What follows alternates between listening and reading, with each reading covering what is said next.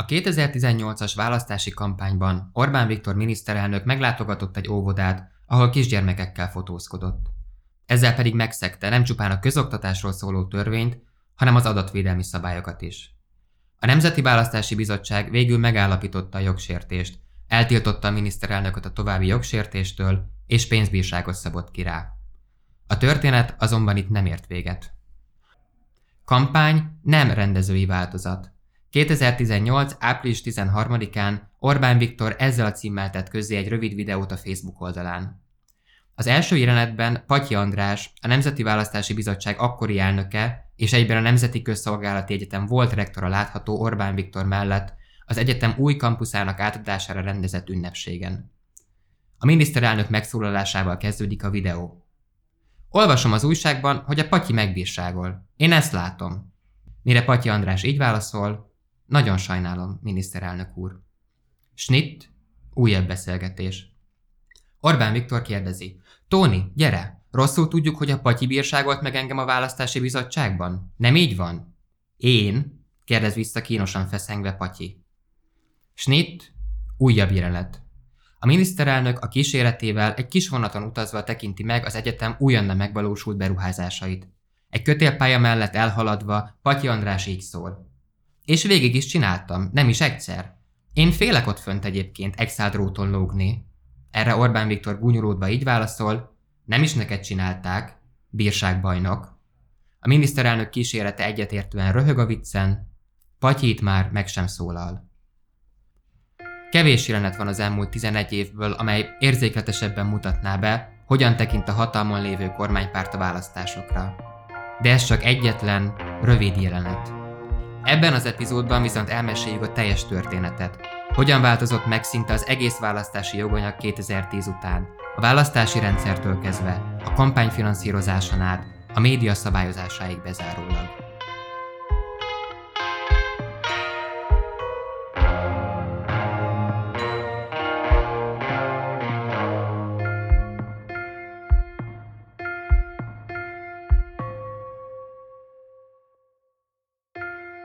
Ez itt a Jognak Asztalánál, a Partizán két hetenként megjelenő jogi podcast műsora. Amiben áttekintjük, hogyan építették fel az államhatalom szerkezetét 2010 után, és hogyan lehetne azt a jogeszközeivel megváltoztatni. A műsorvezetők pedig Molnár Noémi és Kazai Viktor Zoltán.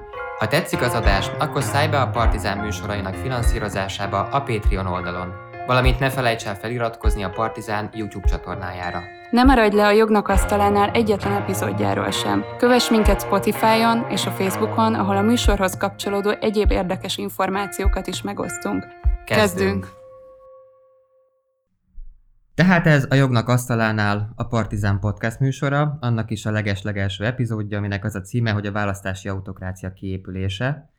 Első műsorunk első vendége pedig Unger Anna, politikatudós, az ELTE oktatója, Ezúton is elnézést kérek a jogászoktól, hiszen itt uh, már százezrek és milliók követelték, hogy legyen végre egy jogi podcast, és az első jogi podcast első uh, vendége egy politológus, de mivel a választási rendszerről fogunk beszélni, ami egy olyan terület, ahol a jogi és a politikai szempontok legalább ugyanannyi mértékben, ha nem inkább nagyobb mértékben a politikai szempontok dominálnak, úgy gondoltuk, hogy itt érdemes egy, egy politikatudóssal elkezdeni a beszélgetést.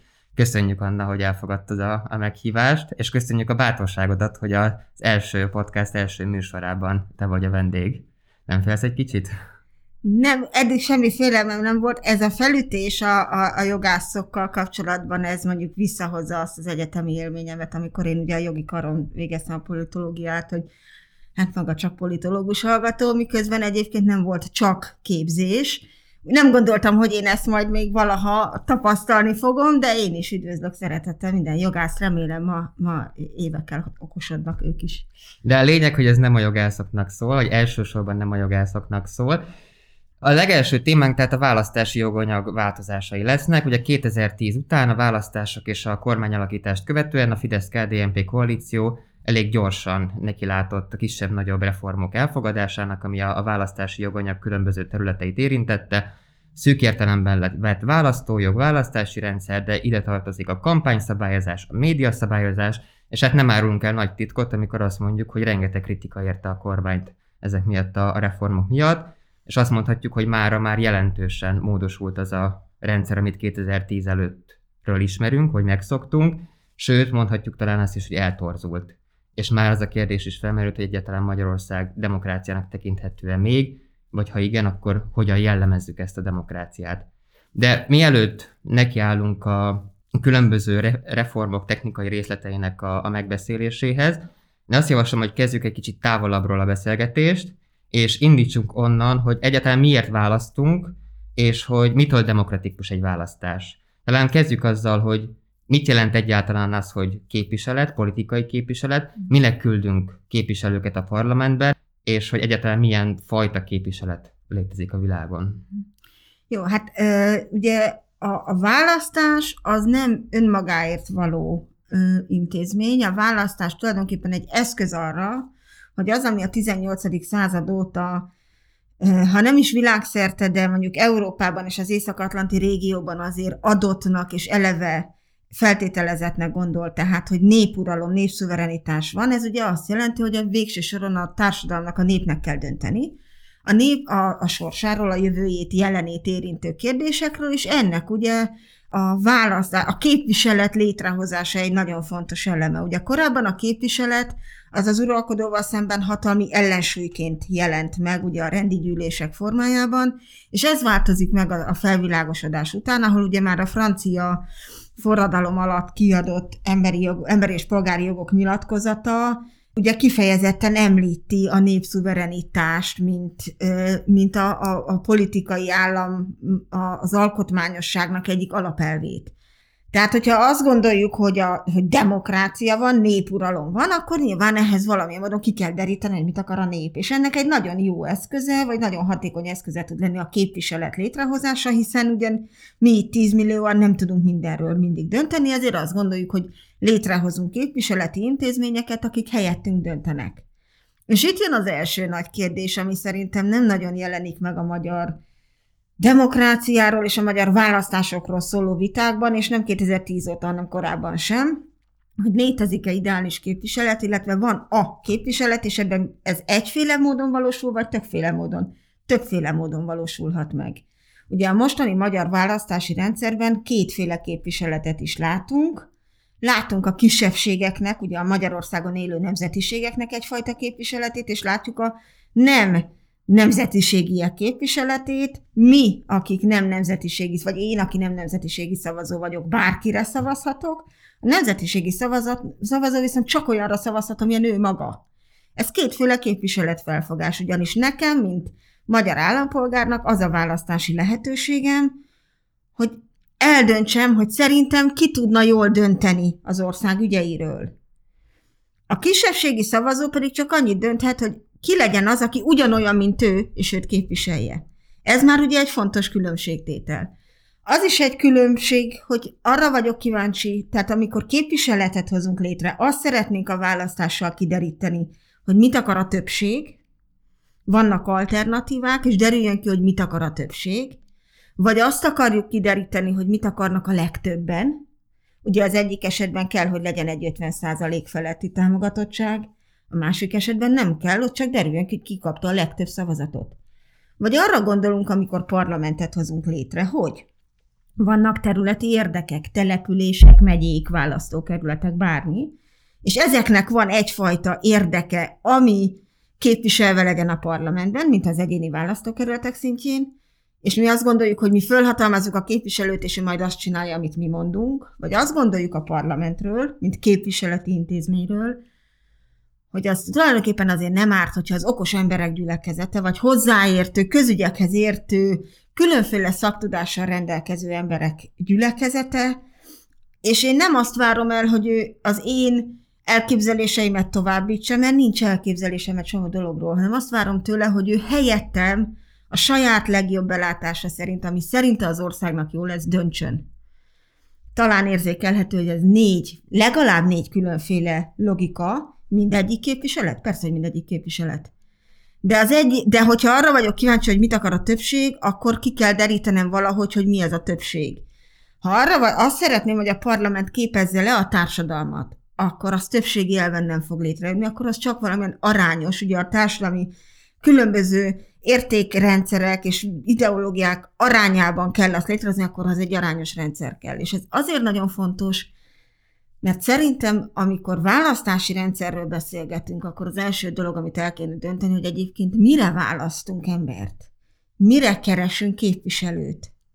Mit, mit várunk attól a testülettől, hogyan nézen ki, és ez meghatároz egy csomó további kérdést. Ilyen rendszer kell, olyan többségi kell, arányos kell, kell bele genderkvóta, kisebbségi kvóta, nem kell bele. Ezek soha nem voltak ilyen módon a magyar közvitákban szerintem kitárgyalva, hanem mindig le volt rakva, hogy most akkor ez a jó, vagy az a jó, és e, mert ez, a, ez is ilyen lehet csak a képviselet. Tehát szerintem mindenek előtt ez, ez egy nagyon fontos dolog, hogy, hogy sokféle képviselet van, érdemes lenne arról beszélgetni, hogy mi miért tartunk jónak. Uh-huh, világos. Az viszont ma már szinte megkérdőjelezhetetlennek tűnik, hogy a képviseletet a választójogon keresztül hozzuk létre, vagy legalábbis a parlament egy részét, általában az alsóházat mindenképpen a választójog gyakorlásával ö, hozzuk létre. És ma már a liberális demokráciáknak az egyik legfontosabb összetevőjének tekintjük azt, hogy, hogy van választójog, és lehet a választójogot gyakorolni. De ez nem feltétlenül volt így történetileg nagyon nem volt így, sőt, az az érdekes, hogy ugye a liberális alkotmányosság létrejötte az előbbre tehető, mint a általad liberális demokráciának nevezett intézmény, én inkább plurális demokráciát fogunk, fogok használni, de ezen nem veszünk össze. Ugye az általános választójog az nagyjából száz éves intézmény. Ugye a, most, hogy Kamala Harris alelnök lett, ugye nagyon sokan ünnepelték. Én mondjuk akkor a, akkor a nem gondolom, hogy száz évvel az a, a nők választójogának bevezetése után végre van egy női felsővezető az Egyesült Államokban. Szerintem ez nem a demokrácia csúcsa, hanem szégyene, hogy eddig kellett rá várni. Hát mindennek örülni kell azért. Persze, igen, ez a félig tele, félig üres pohár. Ugye az Egyesült Királyságban 1932-ben lett általános választójog. Tehát ez nem egy, nem egy történetileg régóta velünk lévő, evidensen elismert szabadságjog, mint mondjuk a, a szólásszabadság vagy a, vagy a vallásszabadság, Sokkal többet kellett érte harcolni, és én nekem az az állításom, hogy egyébként ez mind a mai napig nincs biztonságban.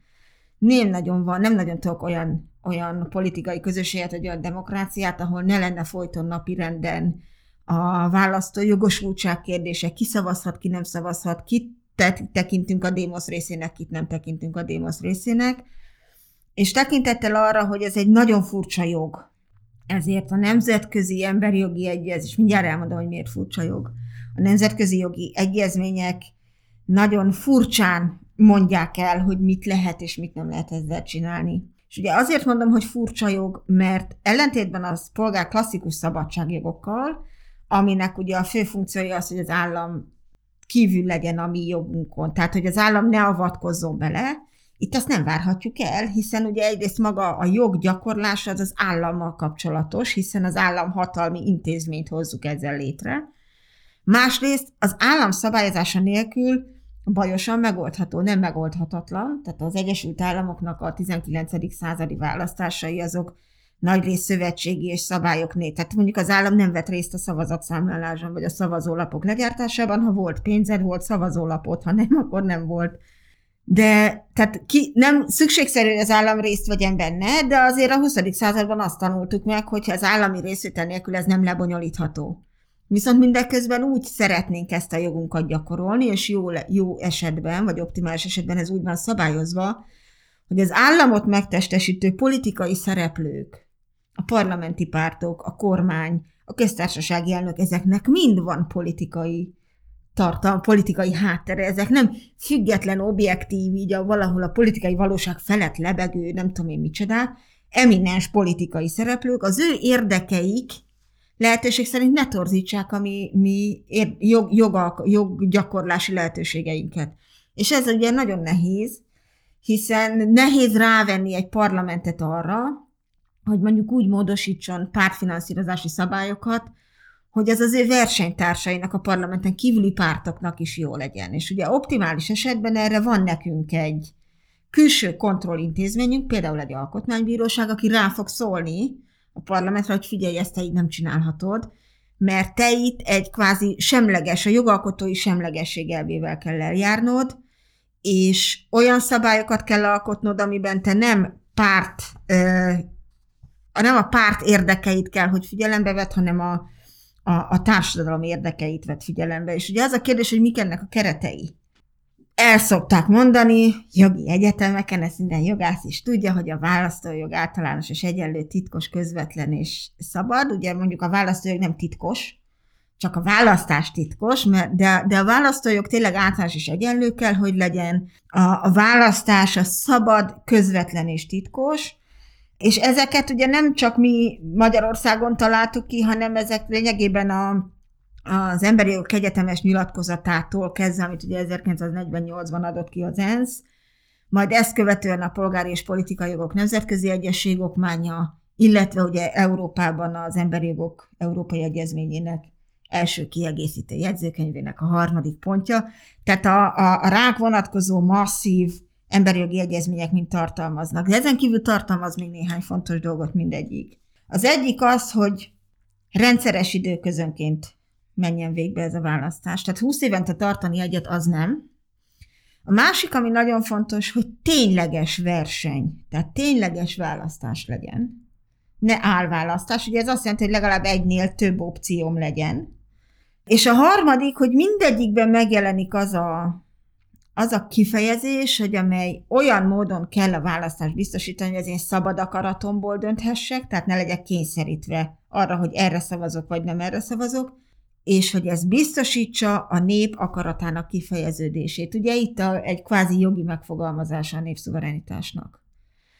Most ezek ugye az, hogy mit jelent, hogy szabad, elképesztő sok értelmezése lehetséges. A titkos az viszonylag egyértelmű, mert az azt jelenti, hogy nem lehetek beazon, nem lehet a szavazaton beazonosítható.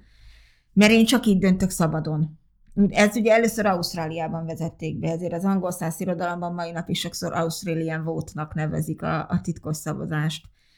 Amerikában csak a 19. század legvégén, Magyarországon ugye a hortikorban, a vidéki Magyarországnak nem volt lehetősége titkosan szavazni, és ugye ez eleve egy megfélemlítés, a, eleve a szabadságomnak az elvétele. Az általános választójog ugye nagyjából azt jelenti, és itt is sokszor van, van zavar a fejekben, hogy a választójog mindenkit megillet. Tehát nincsenek többé cenzusok. A cenzusok ugye feltételek voltak, és ott nekem kellett igazolni, hogy én ezeknek megfelelek, és ezért jut nekem a választójogból most nincsen cenzus többé, általános választójog van. És persze mondhatja bárki, hogy jó, de 18 év alatt nincsen. Igen, mert ezek kizáró okok. És ez szerintem egy nagyon nagy váltás, amit fontos érzékelni. Ugyanis az általános választójogonál a kizárók csak akkor alkalmazható, ha az állam meg, a jogalkotó tudja igazolni, hogy ez szükséges, és más módon ez a korlátozás, ez a korlátozás alapjogvédelmi okokból kerül be, és ugye arányos, megint csak üdvözlők innen a jogászokat, tehát, hogy ez a korlátozás nem üresíti ki magát a joggyakorlást. De ugye nagyon fontos a cenzusnál, nekem kellett igazolni, hogy megfelelek.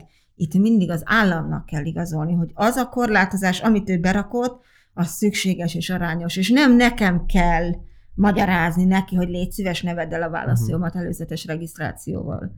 Az egyenlő pedig ugye azt jelenti, hogy a szavazatok számában egyenlő szavazatunk kell, hogy ugyanannyi szavazatunk kell, hogy legyen, és a szavazatunk súlya azonos vagy közel azonos kell, hogy legyen, tehát az enyém ne érjen egy századat, a tiéd meg egy ezredet. És ez, ezek ugye részben a nemzetközi jogi dokumentumokból is következnek, de a, a, ugye az Alkotmánybíróság, amikor 2013-ban az előzetes regisztrációt elmeszelte, akkor ő a Magyar Alkotmányból vezette ezt le, és csak megemlítette az Emberi Jogok Európai Egyezményét. Világos, tehát akkor vannak igazából jogi keretei, vagy jogi szabályai az egész választási joganyagnak.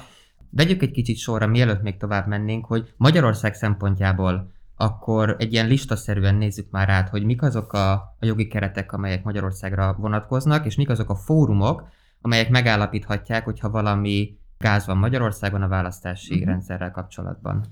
Hát ugye a, a, az Emberi Jogok Egyetemes nyilatkozata az egy ENSZ deklaráció, a, az ugye, ahhoz mi csatlakoztunk, vagy most a nemzetközi jogászok fogják a fejüket, mert biztos nem a megfelelő kifejezést használtam, de mi ennek részesei vagyunk. A polgári és politikai jogok nemzetközi egyesség okmánya, ami kifejezetten, ugye ez egy 1966-os dokumentum, és ez már kifejezetten részletesen mondja el a választójognak a kérdéseit, ez, ezt is ratifikáltuk, tehát ez a magyar jog része, Magyarországi Bíróságon hivatkozható.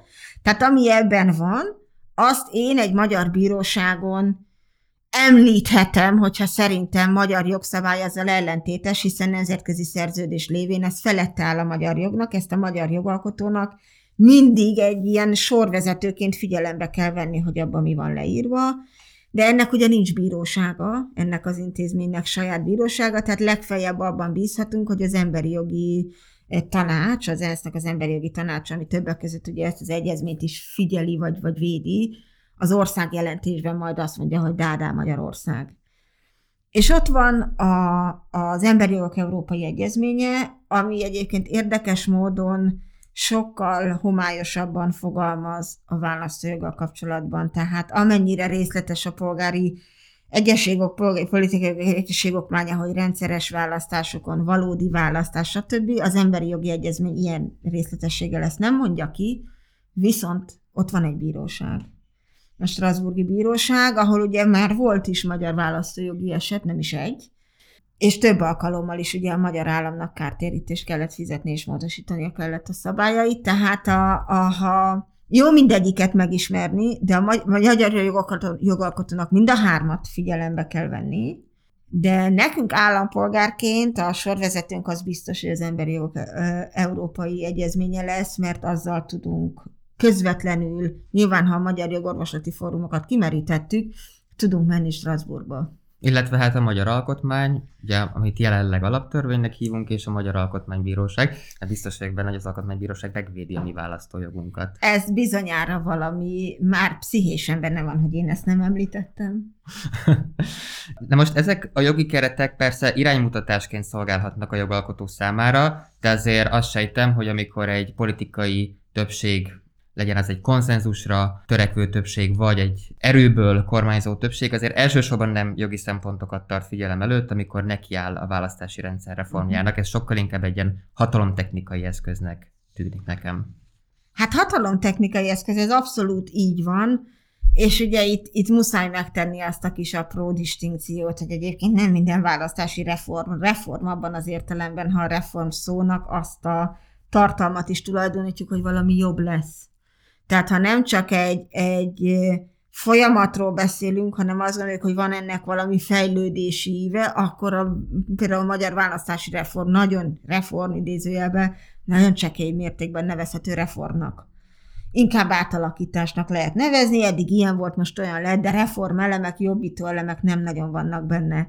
A jogalkotó egy demokráciában, vagy egy olyan országban, ahol, amiről ő azt szeretné, hogy demokráciának és jogállamnak gondolják, kénytelen figyelembe venni ezeket a kereteket. Tehát nem mondhatja azt, hogy őt ez mind nem érdekli, és hogy Orbán Viktorék is ennek akartak látszani, azért azt mutatja az a tény, hogy amikor 11-12-ben a, az Európa Tanácsnak a Velence Bizottsága, vagy Velencei Bizottsága, ki hogy szereti ezt a nevet, ugye írt egy jelentést arról, hogy a magyar választási joganyag átalakításában milyen problémák vannak, akkor egy részét azért valamennyire figyelembe vették nem mindent, de volt, amit azt mondták, hogy jó, oké, akkor, akkor újra gomboljuk a kabátot. Későbbiekben ez már nem volt jellemző, tehát a 14-es EBESZ jelentés, amit ugye az EBESZ-nek a, a, a választási megfigyelő csapata állít, írt, illetve a 18-as nopláne, ott már nem nagyon van a, a, a hogy mondjam, az ajánlások és a kritikai pontokra bármilyen jogalkotói reakció, akkor van, ha az a Fidesz érdekének kedvező.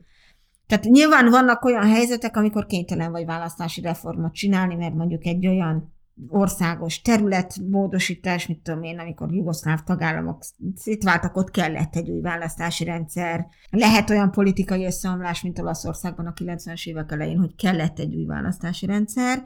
És lehet az is, hogy a politikai szereplők egy része elégedetlen, vagy azt gondolja, hogy hogy tulajdonképpen megérett a, a rendszer a változtatásra, mert a képviselet nem kielégítő, ami létrejön egy igazságtalan, mondjuk, mint a briteknél, de ott ugye népszavazásra vitték 11-ben az ügyet, és a lakosság egyharmada ment el szavazni, és kétharmada azt mondta, hogy neki jó ez a modell. Az, ami nagyon fontos, mert ad egy legitimációt annak az egyébként igazságtalan többségi modellnek, vagy aránytalan többségi modellnek. De valóban az mindig ott van. És szerinted pártnál. Magyarországon nem volt egy ilyen kényszer 2010 után, hogy, hogy egy nagy átfogó reformot kellett volna végrehajtani? Tehát működött a választási rendszer korábban? Működött a választási rendszer, voltak olyan hiányos pontjai, amit meg kellett volna javítani, és ezekre nagyon kevés. Tehát az az érdekes, hogy erre hivatkozva, és itt ugye annyiban besegített az Alkotmánybíróság, hogy 2010 decemberében, 2010 nyarán és decemberi hatája megsemmisítette a választókerületi beosztásról szóló törvényre rendeletet, az ugye egy 90-es jogszabály volt, tehát ott állt az ország, volt egy választási rendszere, csak nem tudtad volna lebonyolítani, mert nem tudtad, hogy hol vannak a választókerületi határok. Ezt ugye nem, pont, pont az alkotmánybírósági döntés ellenében módosították, a kampányfinanszírozásnál problémák egy részét megoldották, nagyon ismert részét nem oldották meg, az ajánlásnál a jelöltállítással kapcsolatos szabályokat nem oldották meg, nem akarok előre szaladni. Volt egy hivatkozási alap, és a tartalom kapcsán azt látjuk, hogy ez nem valósult meg. Egyébként nyilván két okból, két fő oka szokott, politikai oka szokott lenni annak, hogy egy párt, főleg ha olyan pozícióban van, hogy hozzá tud nyúlni önállóan a választási rendszerhez, ezt megteszi. Az egyik az, hogy olyan többséget tulajdonít most, amit nem szeretne elveszíteni, és ezért ezt szeretné bebiztosítani. A másik az, amikor azt mondja, hogy neki nem feltétlen kell lennie nagyobb többség, viszont az ellenfele helyzetét el akarja, lehet, meg akarja nehezíteni. Az egy, az egy tendenciózus megoldás a magyar választójogi átalakításokban, hogy nem feltétlen a Fidesznek kedvező megoldásokat látunk, hanem az ellenzéknek nehezítő, az ellenzék politikai pályáját mindig nehezítő megoldásokat látunk, nem magyar hogy mondjam, fejlesztéses sem, mert az amerikai kampányfinanszírozási szabályok pont így fejlődnek nem magamnak könnyítek, hanem az ellenfélnek nehezítem a pénzszerzési lehetőségeket. Jó, mielőtt akkor viszont belemennénk ezekbe a részletekbe, javaslom, hogy tartsunk egy szusztanásnyi szünetet, és azonnal folytatjuk a beszélgetést.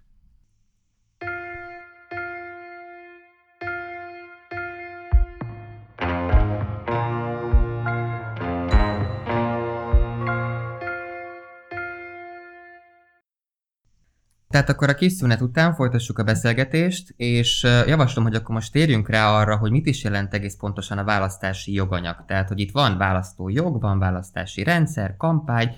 Esély nekünk arról, hogy, hogy mi az, hogy választási joganyag pontosan. Mm-hmm.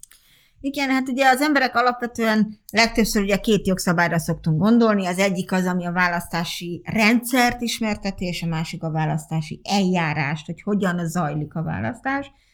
De ez csak egy része a tényleges választási rendszer egészét lefedő joganyagnak, hiszen ott van maga az alkotmányos alapszabály, ez vagy alkotmány, vagy ugye nálunk most egy alaptörvény, ami ugye szabályozza a legfontosabb kérdéseket, most egy kicsit több is van benne, mint ami szokott egy alkotmányban lenni, már választójog szempontjából is.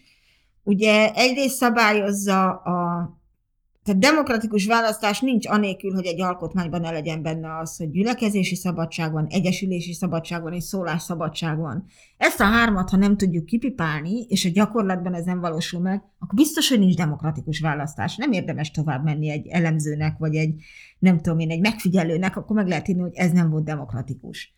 Ezen kívül ugye mindig az alkotmány tartalmazza a tényleges választójogi feltételeket, a kizáró okokat, amiről ugye az előbb beszéltem. Az aktív és a passzív, tehát hogy én hogyan választhatok, és én hogyan vagyok választható. A pártok működésével kapcsolatos legalapvetőbb szabályokat. És ugye most például az alaptörvény tartalmaz bizonyos kampány szólással, szólásszabadsággal kapcsolatos dolgokat is, mint például ugye a fizetett média hirdetések, vagy az elekt- a tévé és rádió hirdetéseknek a tilalmát ez mondjuk nem kéne, hogy egy alkotmányban benne legyen, de nálunk a, a, a sok mindennek akartak gránit szilárdságot adni, mert ugye ez is már olyan régen volt, hogy lehet, hogy ennek a podcastnek a hallgatói nem is feltétlen fognak emlékezni arra, hogy honnan jön ez a, ez a, ez a, a kifejezés. Igen. pedig azért ez ikonikus kifejezés. Ez ikonikus kifejezés, ezt jogászoknál biztos, igen, de reméljük, hogy nem csak jogászok hallgatják ezt, a, ezt az adást. Emelle, erre jön rá ugye a már említett választási törvény és a választási eljárási törvény, de legalább ennyire fontos a média szabályozás, hiszen ugye egy tömegdemokráciában a média szabályozás eminensen meghatározza azt, hogy hogyan fogsz tudni kampányolni, kihez milyen üzenet jut el, hogyan tudnak a különböző alternatívák megjelenni a nyilvánosságban, nincs nyilvánosság nélkül demokrácia. Tehát az, hogy hogyan működhet a nyilvánosság, ennek milyen piaci, milyen hirdetési, milyen tartalmi szabályait határozza meg a jogalkotó, ez, ez van legalább annyira fontos, hogy mi, ki az a 7 vagy 9 vagy 11 ember, aki a Nemzeti Választási Bizottságban ül. És jön a, a, az utolsó, ami szerintem egyébként a leges legfontosabb, vagy legizgalmasabb, de ezt inkább a kutató mondja, ez a kampány és pártfinanszírozás és a pártok működéséről vonatkozó szabályok. Tehát az, hogy hogyan tudod a modern tömegdemokráciák alap szereplőinek, a pártoknak a működését anyagilag korlátozni, támogatni, előnyben részesíteni ilyen vagy olyan szereplőket, ez, ez, ez legalább annyira fontos, mint hogy most többségi vagy arányos rendszer van. Szerintem most már elég sokáig csigáztuk a hallgatókat, úgyhogy próbáljunk meg készíteni egy ilyen leltárt arról, hogy 2010 után milyen kisebb-nagyobb változások voltak. Ezek persze lehetnek technikai változások, amelyeknek gyakorlatilag nagyon nagy hatása van, és lehetnek látványos változások, amelyek nem feltétlenül jelentenek a gyakorlatban olyan óriási, óriási különbséget. Kezdjük a választójoggal és a választási rendszerrel. Szerinted mik voltak itt a, a legfontosabb változások? Hát akkor kezdjük a vállalat, tehát ezzel a szinten, jó? Akkor jó. végig menni. A választójog kapcsán ugye a, a jogalkotó, és itt akkor most kezdem azzal, ami pozitív. Megoldott egy problémát, nevezetesen, ugye már nem az szerepel az alkotmány vagy az alaptörvényben, hogy 18 év feletti állampolgárok szavazhatnak, hanem a belátási képesség birtokában lévő és cselekvőképes, tehát nem csak jogképes, hanem cselekvőképes állampolgárok, és ami nagyon fontos, hogy ezt a, csele- a választójogot csak bírói úton lehet így elvenni. Ugye ez a kisalajos ügy, ha valaki gondolja, szívesen majd kölcsönadom a jogeset összefoglalót erről, vagy fel is tölthetjük a honlapra, ami ugye azt jelenti, hogy ha valaki gondnokság alá, gondnokság alá helyeznek valakit, az nem automatikus, hogy elveszti a választójogát. A bíróságnak nem csak a gondnokság tényéről kell dönteni, hanem arról is, hogy őtől most elveszem a választójogát, pontosabban kizárom a választójogból, ez persze okoz további problémákat, mert egyébként amit nem tudott a jogalkotó ehhez odaadni a bíróságnak, hogy milyen szempontok mentén. És ugye a gyakorlat azt mutatja, ezt nagyon sok összefoglalóból tudjuk, hogy nagyjából a politikai tájékozottságot kérdezik a bírók, ami nonsens, mert nem kell tájékozottnak lennem, hogy, hogy, hogy választójogom legyen. Hát Berke Krisztiáns egy tájékozott ember, és lehetett főpolgármester jelölt. Tehát, hogy nem, ez nem lehet feltétele. Ami... Ráadásul ennek, bocsánat, csak hogy ráadásul ennek a Strasburgi ügynek az egyik jelentősége az az volt, hogy ez az alkotmányban volt benne az a szabály, ugye, hogy, hogy a cselekvőképtelenek, vagy a, a gondnokság vele helyezetteknek nincsen választójoga, és a Strasburgi Bíróság egy alkotmányos szabályról mondta ki, hogy ugye az egyezménnyel nem összeegyeztethető, tehát ennyit a nemzeti szuverenitásról, azért, hogyha ha az alkotmány nem egyezik meg a Strasburgi Bíróság jogértelmezésével, akkor bizony a jogalkotónak ezt, ezt meg kell változtatnia. Igen, azzal együtt, hogy ugye sajnos az a gyakorlat, amit most látunk, különösen a választójog terén, hogy ha valami nem stimmel, az a, a ugye egy jogi fórum azt mondja, hogy ez így nem alkotmány, és akkor beleírok az alkotmányba, ez ugye 90 óta gyakorlata, pont a választójognál, Kevesen tudják, de az Alkotmánybíróság történetének harmadik döntése az ugye arról szólt, és valahogy így fogalmaz, hogy a kor technikai és technológiai és hírközlési körülményei lehetővé teszik azt, hogy ne kelljen Magyarországon tartózkodnom a választás napján. Tehát meg kell oldani a jogalkotónak azt a problémát, hogy én akkor is szavazhassak, ha nem vagyok a lakóhelyemen. Mit csinált a jogalkotó? Beleírt a kizáró oknak azt, hogy nem szavazhat, nem élhet választógával aki a választások napján nem, tartozik, nem tartózkodik Magyarországon, magyarán azt mondja, ja, ha ez így alkotmányos, akkor berakom az alkotmányba, és nem az. Ezt ugye a mostani megoldás sem rendezte szabályosan, vagy teljes körűen, úgyhogy mindenki számára ez elérhető legyen, de térjünk vissza, mert ugye a másik igen. fontos, és ez viszont már mindenfajta egyeztetés, vagy hogy úgy mondjam, olyan politikai kompromisszum vagy egyetértés nélkül került be az alaptörvénybe, ami nem biztos, hogy jót tett az intézménynek. És ez ugye a választójog lakóhelyhez kötöttségének az eltörlése. Ezt így talán kevesen értik, hogy miről van szó, nagyjából arról szól, hogy mindenki, aki szavazhat, mindenki szavazhat, aki magyar állampolgár. Ugye ezt a határon túli magyarokkal szokták azonosítani, de hát és nagyjából a Magyarország körül élő magyarságra gondolnak, de ez ugye ugyanúgy vonatkozik a Sydneyben, Genovában, Torontóban vagy Los Angelesben élő magyarra is. És én itt nem azt, nem azt akarom ezzel állítani, hogy ez egy probléma, hogy választójogot adtak a nem Magyarországon élő állampolgároknak. Az biztos, hogy nem akarom mondani, hogy de azért nem, mert ők nem fizetnek itt adót. Mert akkor követelem most a választójogot a 12 éves unokahugomnak, aki viszont minden nap fizetne, minden nap megveszi a kakaós csigát. Aztán még sincs választójoga. Nem adóhoz kell kötni a választójogot, hanem ugye az a kérdés soha nem ö, lett megtárgyalva, hogy akkor a parlament az a magyarság egyfajta intézménye, vagy a ezen a 90 ezer négyzetkilométeren élők ügyeinek az ügybiztosa, vagy ügygondnoka. És szerintem ezt meg lehetett volna, vagy meg lehetne normálisan tárgyalni, az egy, külön, az egy nagyon nagy probléma, hogy vagy románozás van, vagy nemzetietlenség van. Tehát, hogy ez a két szélsőséges álláspont jelenik meg. Ez bekerült ez a módosítás, és ugye a probléma nem is abból van igazán, hogy bekerült ez a módosítás, hanem hogy olyan eljárásjogi különbségtétel van a két szavazó között, ami a lakóhelyel nem rendelkező, tehát a határon túlélő magyaroknak megkönnyítette a választást, a magyarországi lakhelyen rendelkező, de szintén nem Magyarországon tartózkodóknak megnehezítette, tehát mondjuk így a kivándorló magyaroknak szinte ellehetetlenítette, ugyanakkor a határon túlélő magyarok sem jártak jól, mert ő nekik viszont csak fele annyit ér a szavazat. Tehát fele, fele egy, nekik egy szavazatuk van, hiszen nincsen választókerület, amihez ők tartoznának, tehát ők csak a listára, csak a pártra tudnak szavazni. Az ő, ő egyéni vagy választókerületi megoldásuk nem érdekes, mert mondjuk lehetett volna az olaszokról mintát venni, akik ugye kontinentális választókerületekkel tudnak behozni szavazókat, a, vagy szavazó, képviselőket az olasz parlamentbe. Tehát ez a, ez az alapjogi szint, és a választási rendszer, azért mindig azt mondják, hogy maradt vegyes rendszer, igen, maradt vegyes rendszer, de ugye ez már nem az arányosságra törekvő, hanem a többséget bebiztosító választási rendszer lett, ami azt jelenti, hogy nem kell a szavazatok többségét megszerezni ahhoz, hogy a parlamentben alkotmányozó, tehát kétharmados többsége legyen valakinek, ami elképesztő aránytalanságot jelent. Tehát az alkotmányozó hatalom nem jöhet úgy létre, szerintem, igazságos, legitim módon, hogy az a társadalom többségét nem képviseli. A legalább akkor képviseld az 50% plusz egyet, akkor érje el annyi szavazatot.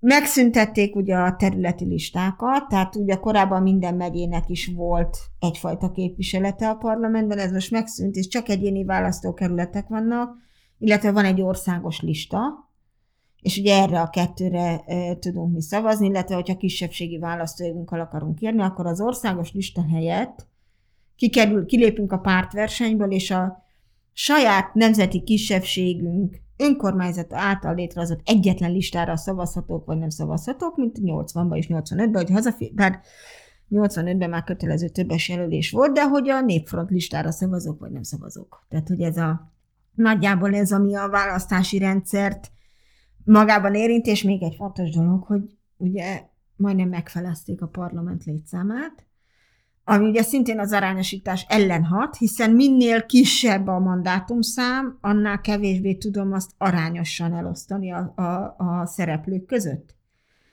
Páratlan számú lett a parlament, ami ugye azt is jelenti, hogy adott esetben mindig megvan egy többség, Ugye most van ö, nemzetiségi képviselő is, aki ugye szintén ebből a páratlanból vette le egyet, de hát ő eddig az eddigi szavazatai alapján úgy tűnik, hogy a kormány pártal szavaz. Tehát nagyjából ez az, ami a választási rendszernek a, a struktúráját és a választójogot érintő változás volt, azt gondolom. De lehet, hogy van még valami. Nem, csak az jutott eszembe, hogy a választójogi szabályozásnak számomra az egyik legfájóbb pontja, az a külföldi szavazás volt, mert emlékszem, hogy a 2018-as választások során, amikor én pont Strasbourgban voltam, 6 órát kellett buszoznom azért, hogy átmehessek Stuttgartba, mert persze a franciák egyrészt sztrájkoltak, másrészt Stuttgartban volt a legközelebbi uh, konzulátus, ahol tudtam szavazni.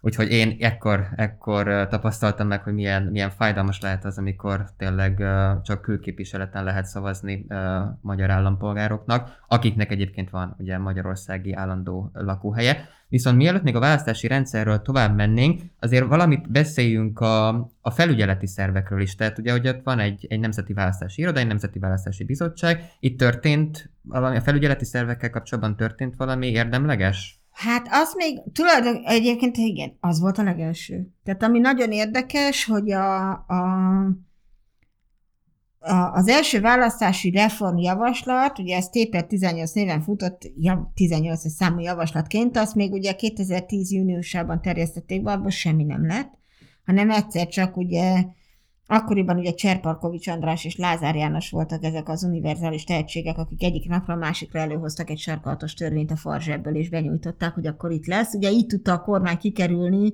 azt a maga által előírt korlátot, ami az alaptörvényben is benne volt, hogy egyeztetni kell kifejezetten sarkalatos törvényekre mindenképp. Tehát, hogyha a kormány nyújt be valamit, azt társadalmi vitára kell bocsájtani. Hát lehet, hogy csak otthon úgy gondolták, hogy kodifikálnak egyet. Igen, találtak ők is biztos egy iPad-et, és írtak rajta egy, egy, egy hát ilyen beadandót, ugye?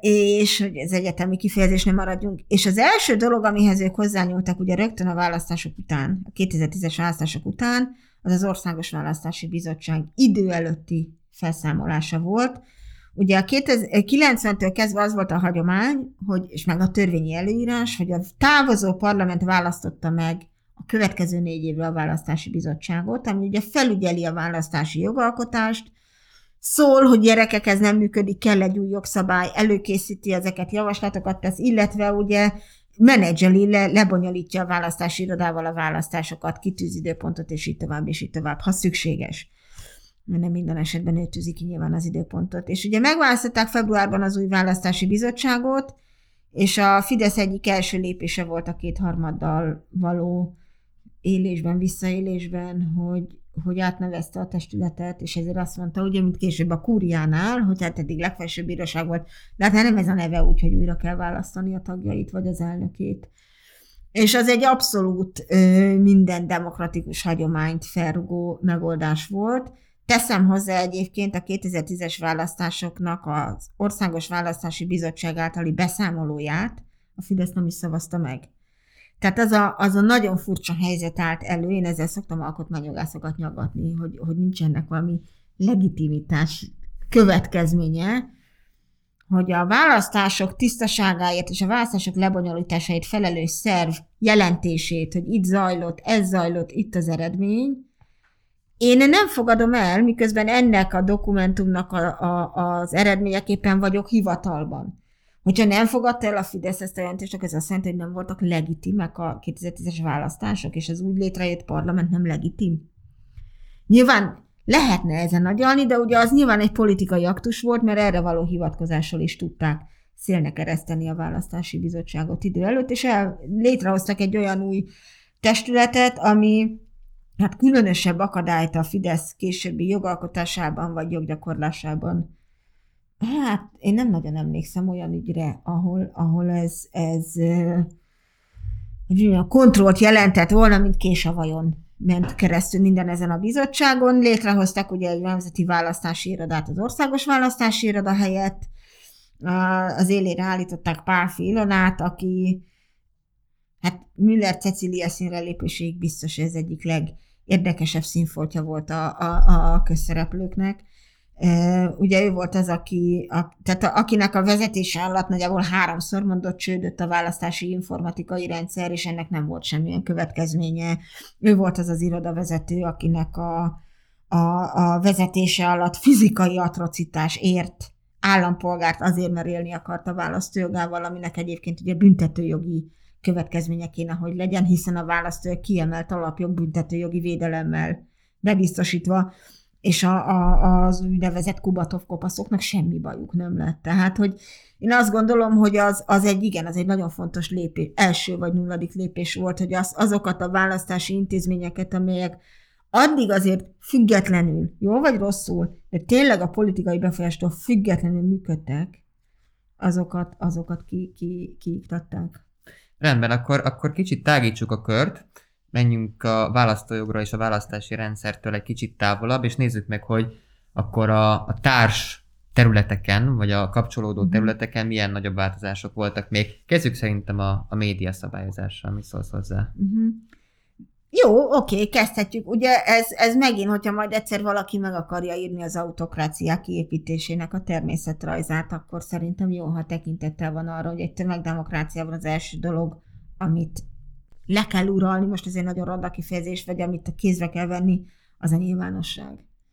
És az első dolog, még sehol nem volt az új alaptörvény híre, talán mindenki emlékszik, aki már akkor is figyelt, az a média törvényeknek 2010 nyarán a média szabályozásnak, ugye volt ez az első média törvény, meg második média törvény. Média alkotmány. Igen, igen, igen, ezeknek, ezeknek az átalakítása volt.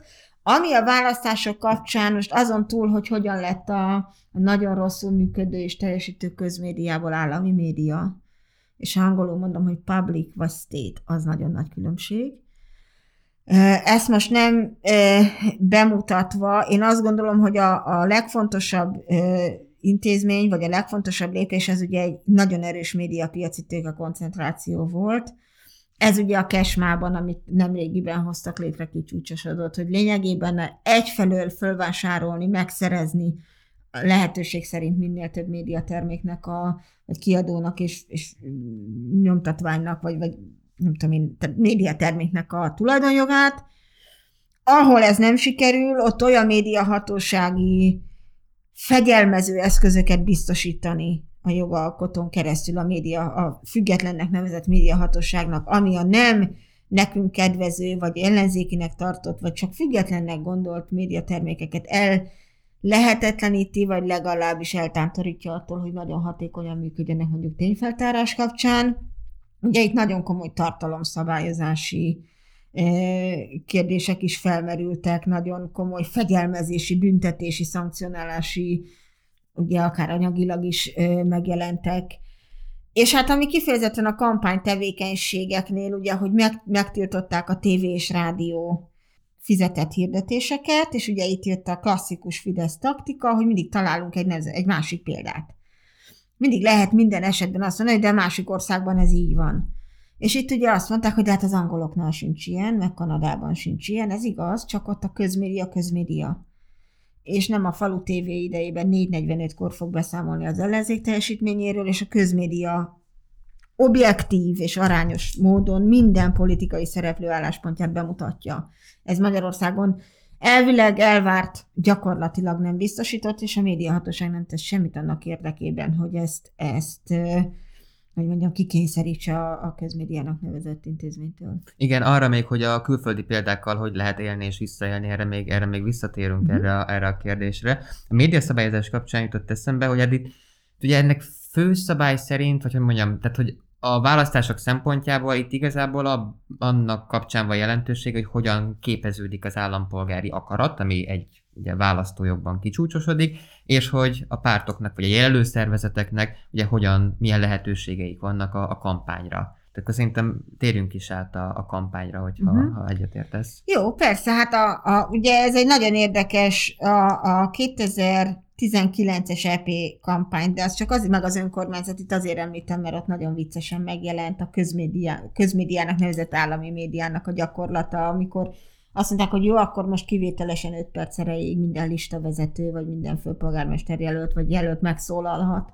És az, én azt gondolom, hogy a, ez pontosan mutatja azt, hogy ha most kell 5 percet adni, akkor egyébként mennyire nincsen benne. Ugye azt rengeteg kutatás elemzés bemutatta, hogy mennyire nem objektív, mennyire nem tényszerű a magyar állami média szolgáltatásban a, a tartalom. Tehát, hogy annak az elfogultságát, vagy a ténybelileg nem valós volt, tehát szerintem most itt kár lenne ecsetelni de ugyanakkor, ha a média szabályozás kicsit kitágítjuk, és azt mondjuk, hogy a média, mint üzenet közvetítő, akkor ugye ugyanide tartoznak a plakátolásra vonatkozó, a mi üzeneteink megjelenítésére vonatkozó szabályok, ahol szintén számos visszaélést látunk, illetve azt látjuk, ami szintén egy jó bevett módszere a Fidesznek, nem csak az, hogy nyit egy nemzetközi példát, hanem folyamatosan azt csinálja, hogyha van egy szabály, ami valamilyen módon kedvezne az ellenfeleinek, és vagy ő megsérti ezt, és a bíróság rámutat arra, hogy te ezt itt most megsértetted, mint állam, és ezt nem lehet, akkor a következő törvénymódosítás azt biztos, hogy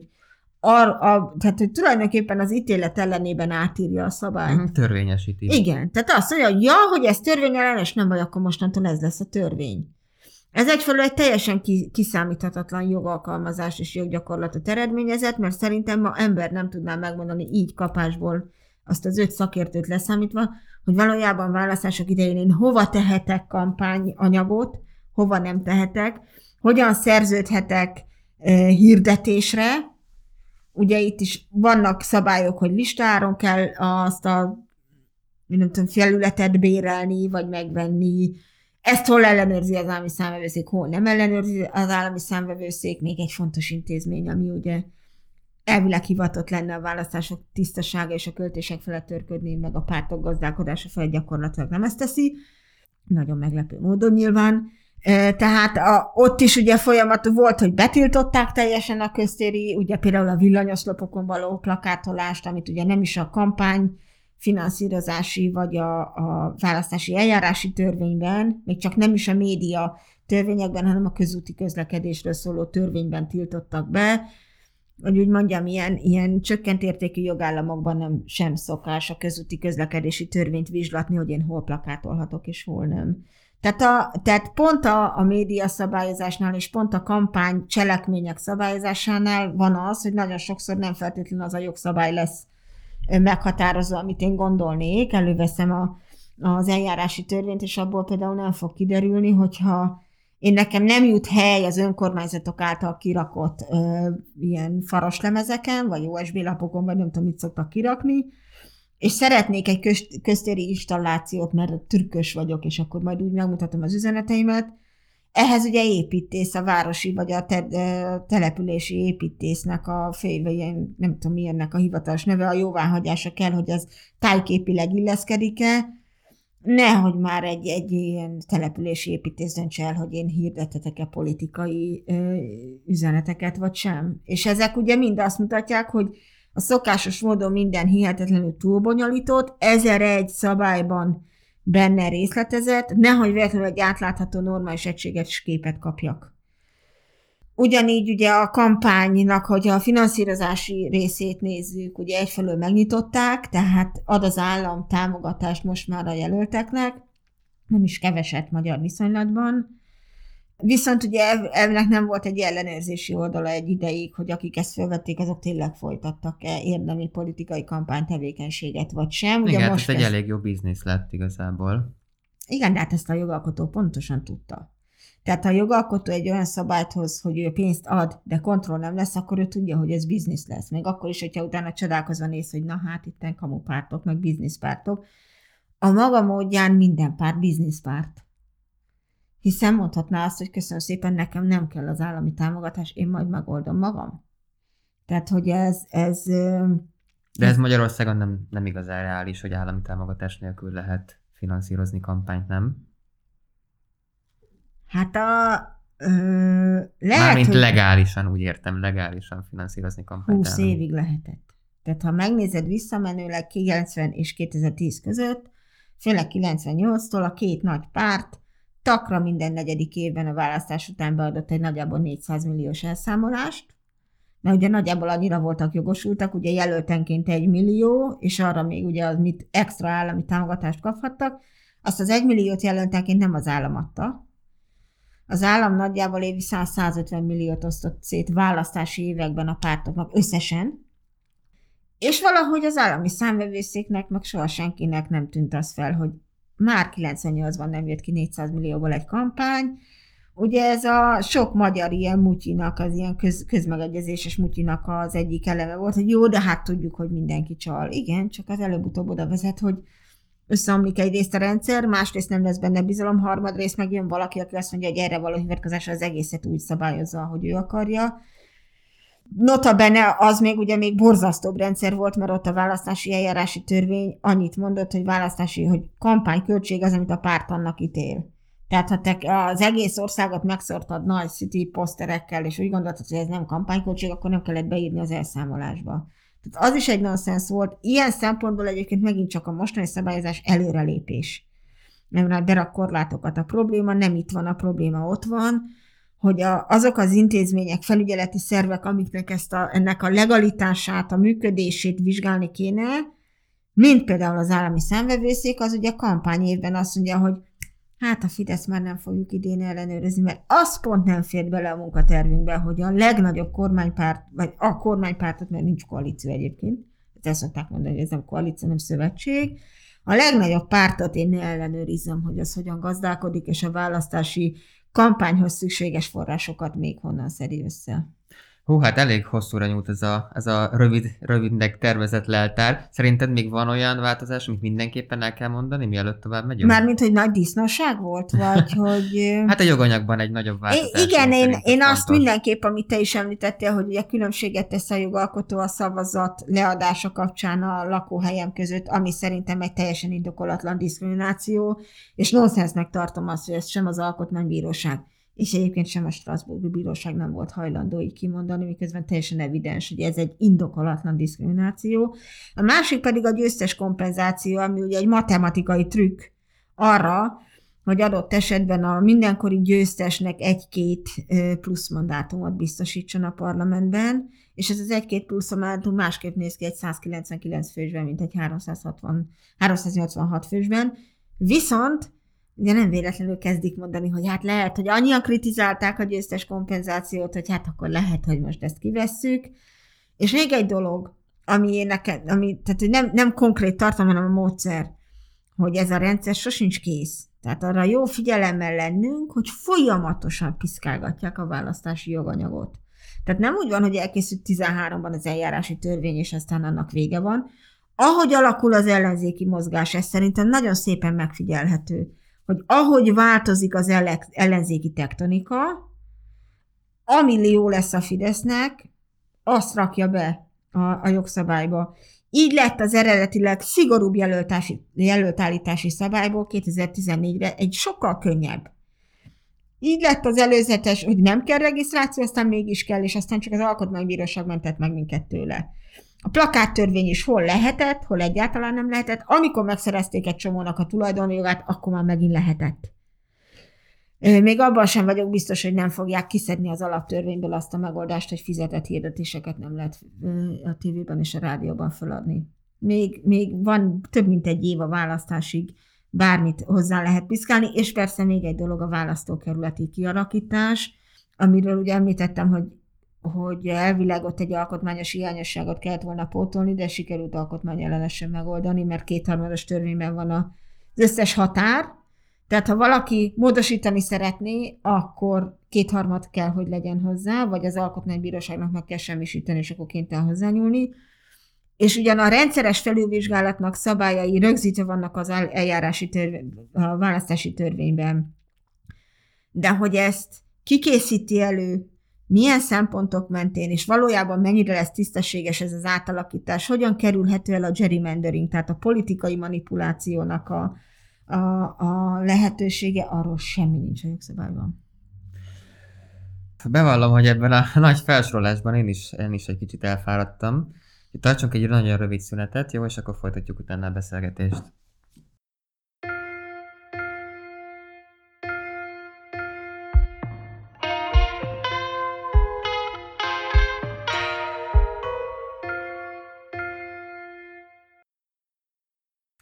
Akkor folytassuk a beszélgetést, és próbáljuk meg az elmúlt tíz év tapasztalatait egy kicsit összegezni, és abból, abból következtetéseket levonni a, a rendszerre vonatkozóan. Ugye, ahogy azt már említettük, ugye a választási joganyag az, az nagyon sokat változott, és, és egyik kedvelt taktikája a, a kormányzó többségnek, a Fidesz-KDNP koalíciónak, vagy szövetségnek, Ugye, hogy, hogy folyamatosan külföldre mutogat, és azt, azt mondja, hogy hát itt semmilyen negatív tendencia nincsen Magyarországon, hiszen ez a szabály létezik Olaszországban, az a szabály létezik Angliában, a harmadik szabály pedig létezik Németországban. Ez egy, ez egy valós, ez egy, ez egy legitim védekezés a kormány részéről, tehát tényleg ennyire egyszerű lenne, hogy mutogatunk külföldre, és azt mondjuk, hogy ha ez ott úgy van, akkor nálunk semmi probléma nem lehet? Jó, hát azt mégsem mondhatja, hogy de hát nekünk van többségünk BBB. Tehát, hogy kénytelen valamiért mondani, ugye egyfelől próbálja azt hangsúlyozni mindig, amit te már az előbb említettél, hogy itt a szuverenitás van gyakorolva, és nekünk senki nem mondja meg, hogy mi hogyan alakítjuk a választási rendszerünket, és a választójogot, és a hozzá kapcsolódó intézményeket és szabályokat. Másfelől meg az egyébként a nemzetközi politika, vagy a nemzetközi kapcsolatok szempontjából egy nagyon jó eszköztár, hogy nemzetközi példákra hivatkozik, mert lehet azt mondani, hogy de hát miért csak minket piszkálnak, hát győztes kompenzáció volt Olaszországban, és aztán azokat nem piszkálta senki, a németeknél is van küszöb, mondjuk az EP választáson már eltörölték, nekünk is el kéne, kedves ellenzék, könyörgöm, indítsatok egy alkotmánybírósági eljárást, és töröltessétek el az 5%-os küszöböt. Innen is köszönöm. Lehet mondani, hogy a többségi, relatív többségi, hogy most nem 50% plusz egyet kell elérni, hanem aki a legtöbbet kapja, az a mandátum, de hát így vannak az angolok, nem tudom, 400 éve, és akkor ugye, amikor ez nemzetközi, hiszen ugye a meglepő módon, vagy nem annyira meglepő módon azért volt visszhangja, nemzetközi visszhangja, főleg Európában és az Európai Unióban annak, hogy mi zajlik Magyarországon, ezeket ki lehet oltani, ezeket a nemzetközi kritikákat. Hogy jó, de hát akkor piszkáld az angolokat is, mert náluk is az van. Vagy piszkáld a nem tudom én kiket, mert náluk is van egy ilyen. És ez szerintem egy, ez, nyilván ez erre vonatkozó politikai taktika, a másik pedig, amit nagyon ügyesen csinálnak mindig, ez a részletekbe való szétszincálása. Tehát, hogy ne a, ne a, a, a nagy egésznek a működését lásd, hanem hogy jó, de akkor menjünk bele a részletekbe. Na most azzal mi a baj, hogy levél szavazat van, hát máshol is van. És így külön-külön mindegyik védhető lenne, de amikor összerakod a képet, azt látod, hogy az egész tendenciózusan mégiscsak arra hajaz, hogy a Fidesznek, illetve annak, aki akkor azt a jogalkotást végigvitette, és ez nem biztos egyébként, hogy a Fidesznek, mint szervezetnek az érdeke, de most akkor mondjuk egyszerűen jó, tehát hogy a, a kormányzó pártnak olyan hatalmi ö, többséget és olyan ö, kontrollt biztosítson, ami legközelebb is lehetővé teszi, hogy belenyúljon a rendszerbe. Ezt legjobban talán úgy tudnám leírni, mint amikor kifogod az aranyhalat, és akkor tudod a harmadik kívánságod mi? Hát ez, hogy legyen még három kívánságom. Na ez a választási rendszer. És ez az, amit ebben a kormányzó párt mindig manipulál Kíván kettőt a kétharmaddal, de a harmadik mindig az, hogy bebiztosítsa azt, hogy legyen még három kívánsága. És ez ki is mutatható egyébként empirikusan, hogy ezekből a változásokból általában a, a Fidesz-KDNP jön ki, jön ki jól? Igen. Empirikusan kimutatható, ugye már említettem a kisebbsége, német kisebbség képviselőt, mindenben mindig a fidesz szavaz, tehát tulajdonképpen ugye ő már a kétharmad felett képviselő a Fideszben, de, de azért ugye, ha adott esetben egy-egy időközi választáson esély lehet arra, hogy kevesebb képviselője van a Fidesznek, akkor ez még fontos lehet.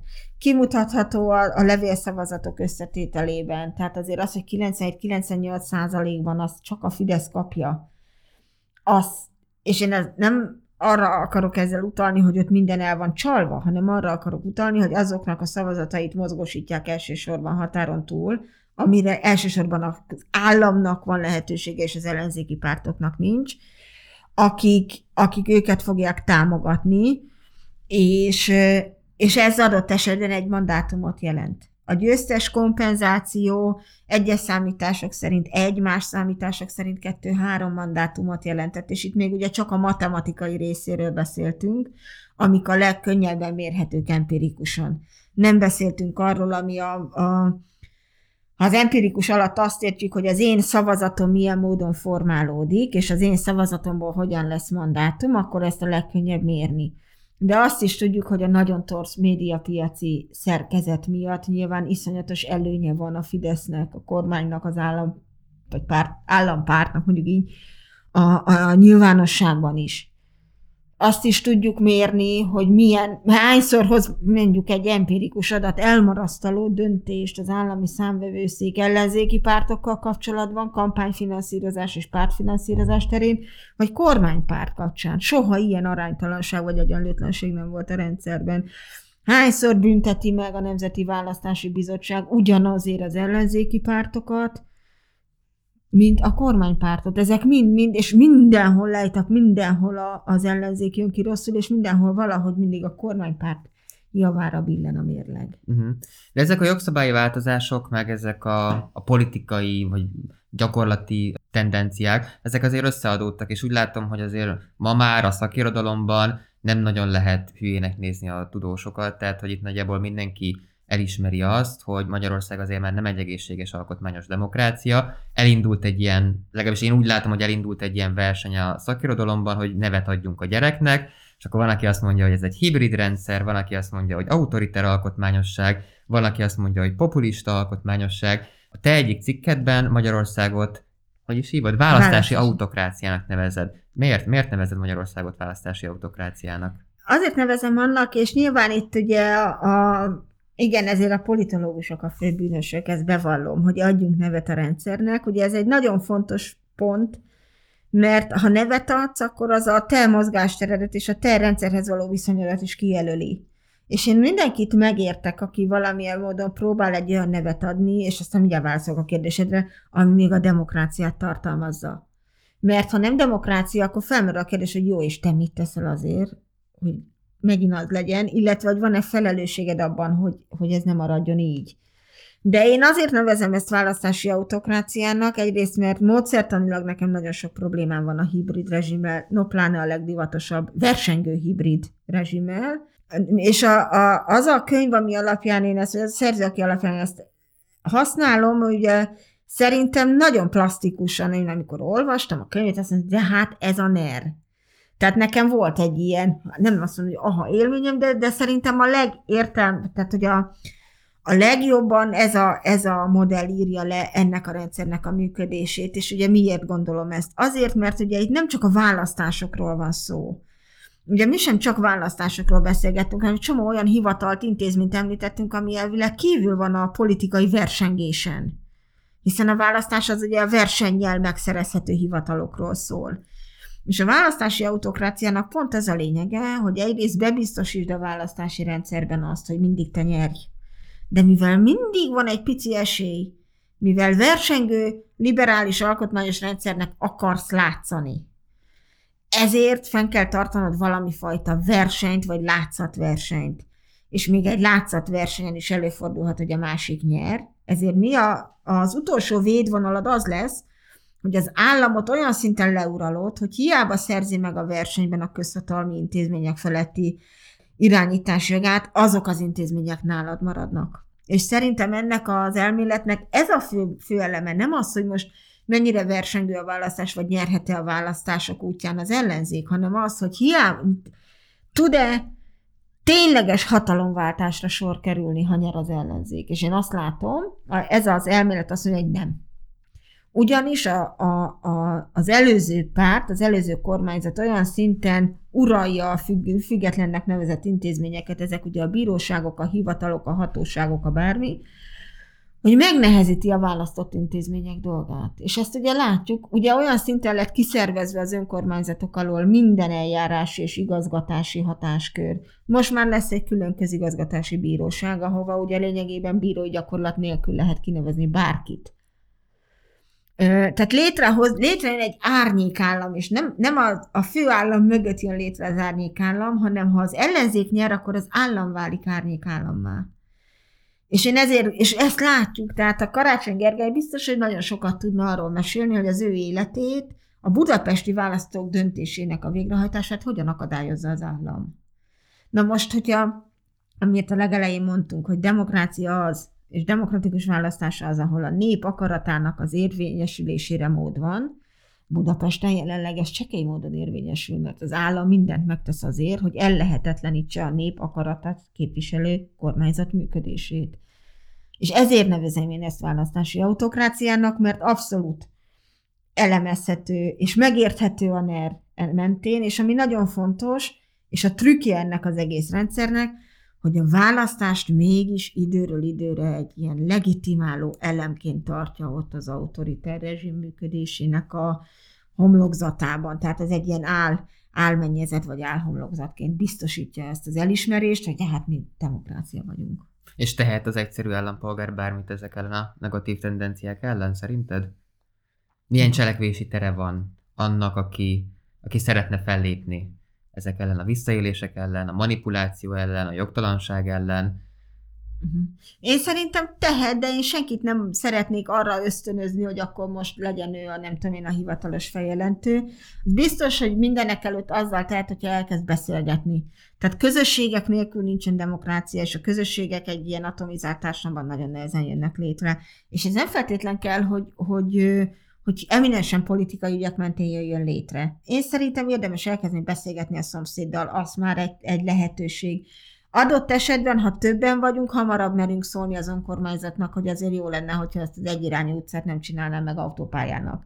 Tehát mindennek előtt szerintem az lenne fontos, hogy, hogy kezdjünk el kommunikálni a, a, a környezetünkkel, kezdjünk el érdeklődni, mert ki fognak derülni, hogy mik a közös pontok, és aztán, ami még nagyon fontos, hogy kezdjünk el az ügyeinkkel közügyekként foglalkozni. Tehát, hogy a politikának ezt a jaj, majd megint a pártok vitatkoznak, ezt az értelmezését engedjük el végre 30 év után, és gondoljuk inkább azt, hogy a politika az a mi ügyeinknek az, az agyalása, eldöntése, aztán vagy sikerül megoldani, vagy nem, de hogy nem kell ezt sem másképp csinálni, mint a hétköznapi életet, hogy próbálkozni kell, valaki úgy érzi, lépjen be valamelyik pártba, én nekem az se baj, ha létrehoz újat, csak hogy valami fajta aktivitás vagy részvétel, nyitás a köz felé, Ugye azt szokták mondani, hogy gondos, hogy is, hogy műveljük kertjeinket. Én meg azt gondolom, hogy menjünk ki a, a kertből. Tehát, hogy nézzünk a kerten túra, vagy nézzük meg a szomszéd kertjét is, hogy mi az, amit esetleg együtt tudnánk megoldani. Kicsiből nagyba fog működni a dolog. A, az elit rendszerváltás és az elit demokrácia egyszer itt azért már csődöt mondott. Tehát föntről lefelé még egyszer ez nem fog működni. Igen, alapvetően egyetértek veled, csak közben meg szimpatizálni tudok azokkal is, akik meg ugye egyszerűen már annyian szinten kiábrándultak, annyira elegük van, hogy azt mondják, hogy, hogy itt a jogszabályok megsértésének semmi következménye nincs, lehet csalni, a csalásnak nincsen következménye, tehát gyakorlatilag olyan, mintha egyre inkább aláásnánk mármint az állam, aláásná a bizalmat magában az államban és Igen. a képviseleti rendszerben. Igen, e, e, tipikus, e, ez, ez pontosan így látom én is, én is tényleg mindenkit meg, tehát én az apatikust is megértem, a kiábrándultat is megértem, az anómiást is, mindegyiket megértem, a, azt is, aki ezek miatt van kiábrándulva, tehát aki a kiábrándultokból kiábrándult, az egy tudatos eleme minden választási autokráciának, hogy azt, a, azt az űrt, vagy azt a, hogy mondják, ilyen árkot, ami az állam és az állampolgár között van, azt tágítsa. Tartson távol téged az államtól, ne akarjál te kérdezni, meg részt venni. Majd rád verünk a 40 ezres bírságot, vagy szám, tudom én, nyomtatási költséget, ha te közadatokat szeretnél kiperelni tőlünk. Igen, ez, ez, ez fontos eleme. Nyilván lehet azt mondani, hogy jó, oké, nem érdekel, én megértem, ha valaki egyénileg ezt mondja, és azt is megértem, hogyha valaki tenni akar ez ellen, akkor legalább mondjuk azt hagyjuk tenni ez ellen, és ne feltétlen rángassuk vissza, de ne figyelj, csináld, mert hát most minek.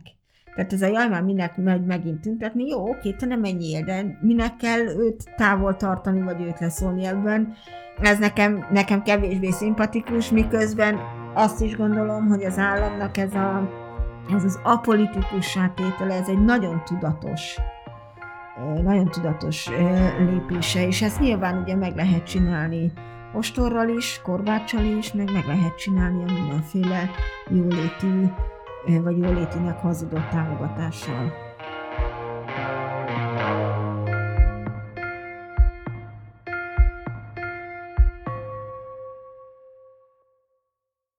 Ez volt a Jognak Asztalánál, a Partizán jogi podcast műsora. Ha tetszett az adás, akkor szállj be a Partizán műsorainak finanszírozásába a Patreon oldalon, valamint ne felejts el feliratkozni a Partizán YouTube csatornájára. Ne maradj le a jognak asztalánál egyetlen epizódjáról sem. Kövess minket Spotify-on és a Facebookon, ahol a műsorhoz kapcsolódó egyéb érdekes információkat is megosztunk. Várunk vissza két hét múlva egy újabb epizóddal.